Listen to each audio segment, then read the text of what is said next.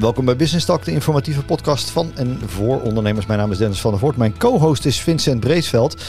Ja, Vincent, vandaag maar dan even niet in de rol van, uh, van co-host, een, een, beetje wel. Maar uh, er is ineens ondernemersnieuws wat best wel enig belang heeft, waar we het in het verleden vaker over gehad hebben.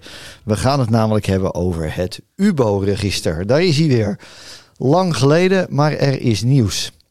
Vertel, wat is, uh, nou laten we even beginnen met wat, wat was dat UBO-register ook alweer voor een ding? Ja, daar hebben we het in het verleden wel vaker over gehad. Het UBO-register, dat is in Nederland uh, in werking getreden. Ik dacht in augustus 2020 uit mijn hoofd. En uh, dat is wetgeving uitgerold vanuit Europa over heel de Europese Unie heen.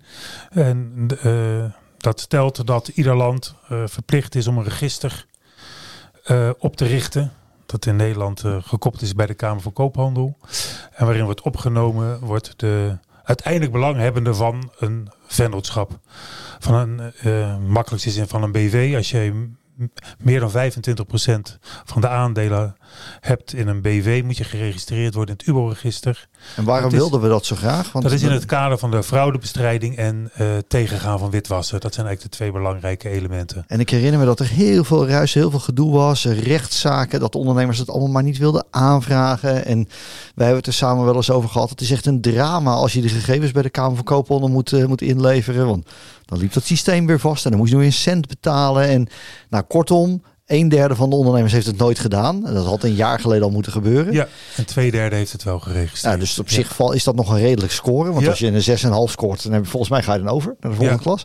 En, um, um, en er was ook een club die heet Privacy First. En die vond daar wat van, want er zitten best wel risico's aan dat, uh, aan dat register. Want iedereen kan zomaar zien waar je woont en hoe dat allemaal zit. Dus ja, het, het, was niet, niet de enige instantie. Er waren, er waren wel meer instanties in Nederland. En ook hele rijke families die er tegen ageerden. En die er ook niet aan mee wilden werken. Terwijl het wel moest. Hè. Mm -hmm. Het was geen willen, maar het was een kwestie van moeten. En het belangrijkste was eigenlijk dat zij bang waren dat uh, door een combinatie van de gegevens die ze dan moesten registreren. Als je heel veel hebt, moet je heel veel registreren natuurlijk. Ja, precies. Uh, waren ze bang uiteraard voor uh, het boevengilde, overvallen, uh, dat zij uh, wellicht ontvoerd zouden worden en dergelijke. Plus dat er ook een heel groot deel van de uh, registranten was die vindt en vond van ja, daar heeft eigenlijk niemand wat mee te maken. Waarom moet dat nou voor iedereen zichtbaar zijn wat ik heb?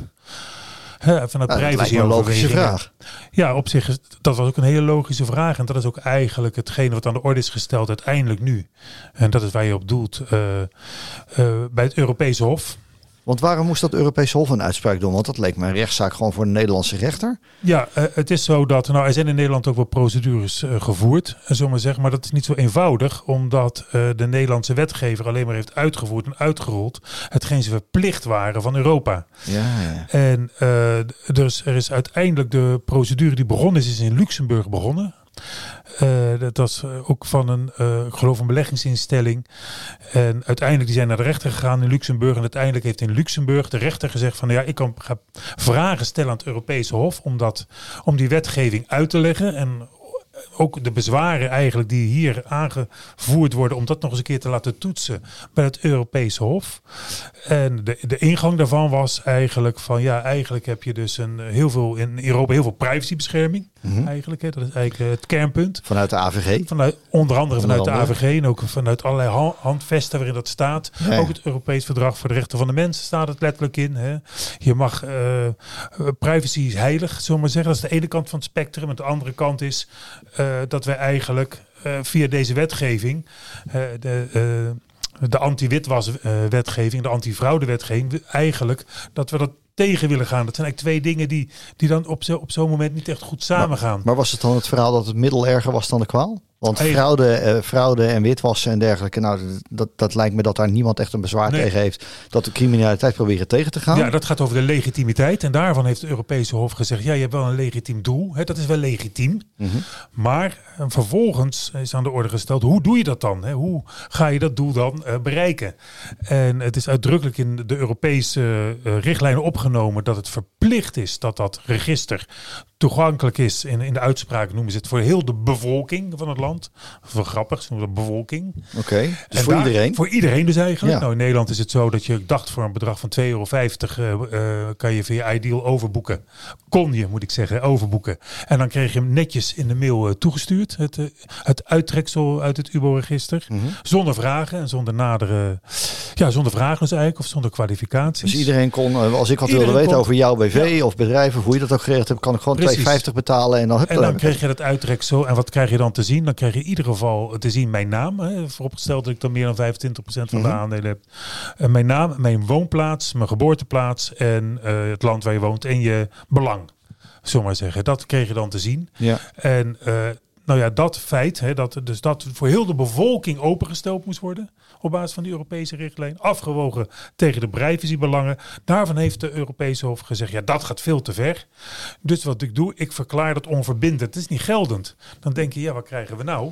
Want, de Want in de wet, staat namelijk dat het wel zo in een, in, mag zijn. Ook in de Europese wet staat dat. Ja, daar staat het in. En daarvan hebben ze gezegd, daar trekken wij dus een streep door. En dus het is gewoon too much. Dat is too much. En dat rolt dan over al die landen uit. En je zag al, ik heb even gekeken op jouw woonadres, uh, Dennis. Heb ik geprobeerd de, uh, het UBO-register te trekken. En het is me niet gelukt. Ik heb een bewijs bij me. Het kost 2,55 euro. En uh, ik kan nou, ik trakteer je wel een keer op een kop koffie. Op dat dit moment is het niet mogelijk om UBO-informatie op te vragen. Dus, dus het is per direct het geregeld. Per direct hebben ze meteen de stekker eruit getrokken. Want uh, ik heb even nagedacht, en dan ga je natuurlijk vragen, waarom is dat dan zo snel? Ja, ja ik denk dat dat is omdat uh, als in het als ze weten, als de overheid weet dat ze iets doet wat niet mag, want dat mag niet, dat is nou vastgesteld, en dat openstellen, en dat iemand daar de schade leidt, dat ze waarschijnlijk aansprakelijk gehouden kunnen worden voor de schade die iemand die daar, daardoor zou kunnen leiden. Maar dit is wel een ongehoord stevige uitspraak, waarbij ongehoord, de, ja. de, wetgever, in dit geval dus het Europees Parlement, Enorme maar ook onze Nederlandse wetgever, echt een, een, een oorvijg van heb ik jou daar gekregen. Ja. Goh, het is wel zo niet dat, verwacht. Nee, het is wel zo dat uh, er, zijn nu instellingen, als je, als je het een beetje volgt op LinkedIn, hè, dat is, uh, en uh, op internet, van, van, wie, wie er wel blij met, die uitspraken dan? Hè, die, wie, wie kunnen dan nog wel in dat register? Nou, het schijnt zo te zijn. Ik heb de uitspraak heb ik hierbij, maar ik heb hem ook gelezen. Het Europese Hof heeft wel ge, gewogen dat wel een legitiem, legitiem zou kunnen zijn dat je het openstelt voor onderzoeksjournalisten mogelijk hè, door onderzoeksjournalisten. Okay. En nog iets, iets voor statistische. Voor statistische en, en zaken als de politie en de rechterlijke macht. Waarschijnlijk, wel. Ja. Maar in maar jouw beroepsgroep. Je wetgeving helemaal uit gaan werken weer. Want, uh, ja, want wie is een een, wel geen journalist en wie mag er wel of niet in. Jouw advocaten En, en heb jij nou ja in jouw beroepsgroep of, een, of het notariaat, wat nou, dan schuurt er een klein beetje tegenaan, zou je nog wel verwachten van hé, hey, dat is wel bijzonder. Maar jij kan dus ook als advocaat niks meer zien. Van nee, en het van... probleem is dat ik wettelijk verplicht ben om het te controleren. Nou, dat kan ik dus niet meer. Dus aan die wettelijke plicht kan ik voldoen. Ik heb ook wettelijk een terugmeldplicht. Dus als ik in jouw gegevens kijk en ik zie dat het fout, dat jij het fout geregistreerd hebt, dan ben ik wettelijk verplicht. En dat is, daar kan je ook strafrechtelijk voor vervolgd worden als je het niet doet. Maar ik ben dan wettelijk verplicht om dat te melden bij het handelsregister. Nou, ik heb niks van je gehoord. Dus geen bericht, goed bericht. Maar ja, dat hoef ik, hoef ik dan dus ook niet meer. Dus dat is wel vreemd. Is het is een hele scala aan wetgeving en flankerende wetgeving. Allemaal maar deze uitspraak ligt er nu. Uh, het is, het is, het is ja. kakelvers. Uh, um, um, de stekker is er meteen uitgehaald. Maar, maar kun je een inschatting maken wat dit nu gaat betekenen? En wat worden dan de vervolgstappen? Nou, wat de vervolgstappen zullen zijn, is, is in ieder geval dat de stekker eruit blijft. Dat, dat verwacht ik, zolang er geen nieuwe wetgeving is die uh, de toegang de toegang tot het UBO-register ernstig beperkt. En dan en moeten ze weer terug naar het Europese parlement. Dan moet het weer door alle 27 parlementen heen. Of, of 26 vier... tegenwoordig, want er is eentje afgevallen. Dus dat, dat hele circus moet weer opnieuw. Dat zou kunnen. Je zou ook kunnen denken dat Nederland dat zelf zou kunnen doen. Alleen de vraag is dan, hè, als je het dan zelf gaat beperken, waarom ga je dat dan toetsen? Hè, omdat je dan, laten zeggen, wetgeving hebt gebaseerd op een, uh, op, een Europese uh, op een Europese richtlijn of een Europees verdrag. Een richtlijn is het denk ik, ja, Europese richtlijn. Maar waarbij één deel die je niet mag toepassen van het Hof. En dat moet je dan zelf invulling aan gegeven. Ja, dat wordt wel heel erg spannend. Dat lijkt me heel erg lastig. Nu hebben we het er vaker over gehad. En, en ook de discussie gehad, hè, wat moeten ondernemers nu doen? Uh, dat lag nog even bij de uitspraak op tafel. Ja, wat moet er nu gebeuren voor ondernemers om... om uh, hun gegevens te beschermen. Maar eigenlijk hoor ik je zeggen, dat hoeft dus niet meer. Want de stekker is eruit. Nou, nou, dat is niet zo, want de, de stekker is uit de toegankelijkheid. Maar er staat nergens dat je niet hoeft te registreren. Nee, precies. maar, maar, maar je, je kon uh, in die registratie al aangeven dat je bepaalde gegevens beschermd wilde hebben. Daar hebben we wel eens over gesproken. Dat is echt alleen als je door criminelen wordt achtervolgd of uh, je, politie, je, kinderen zijn uh, niet meer veilig. En, en je politiebewaking krijgt of zo. Ja, maar je, je kunt niet zomaar een mailtje sturen van nee. sluit mij maar uit. Hè? Dan nee, gebeurt helemaal niks. Precies. Is het een goede uitspraak? Ja, ik, ik denk het wel. Ik denk het wel. Het, het, is, het lijkt mij wel logisch om dat, uh, te beperken. Alleen uh, waar het gevaar wel in zit, is dat kennelijk wordt daar zo zwaar aan getild. Is uh, als maar slechts een gedeelte erin mag, dan, dan moet je daar ook wel heel zorgvuldig mee omgaan. Dat is natuurlijk wel het risico. Wie mag er dan wel in en wie mag er niet? En wat mag hij er dan mee? Stel dat, het, dat heel het journaal er wel in mag voor onderzoek. Hoe je dat dan gaat doen, dat is een tweede, maar stel dat. Nou, die onderzoeken dat dan, maar ja, wat mogen ze dan met die data doen? Ja, en wie noemt zich dan nog journalist? Ja, Komen er dan niet allerlei foute partijen die, nou, dat weer gaan, die dat weer gaan ontduiken? Ja.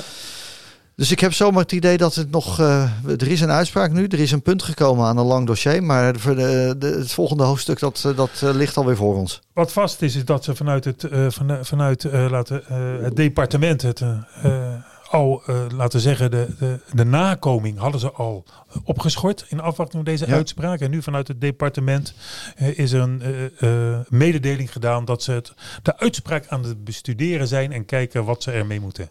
En voor de time being is in ieder geval het openbare register even afgesloten. Ik kom er niet meer in ieder geval. Nou, dat lijkt me in ieder geval uh, voor het moment een goede stap. Ja. Uh, we gaan het hier vast vaker over hebben. Dat blijft terugkomen. Ja, dit was Business Talk over het uh, EU-verbod op een openbaar UBO-register. Bedankt voor het luisteren en graag tot een volgende keer.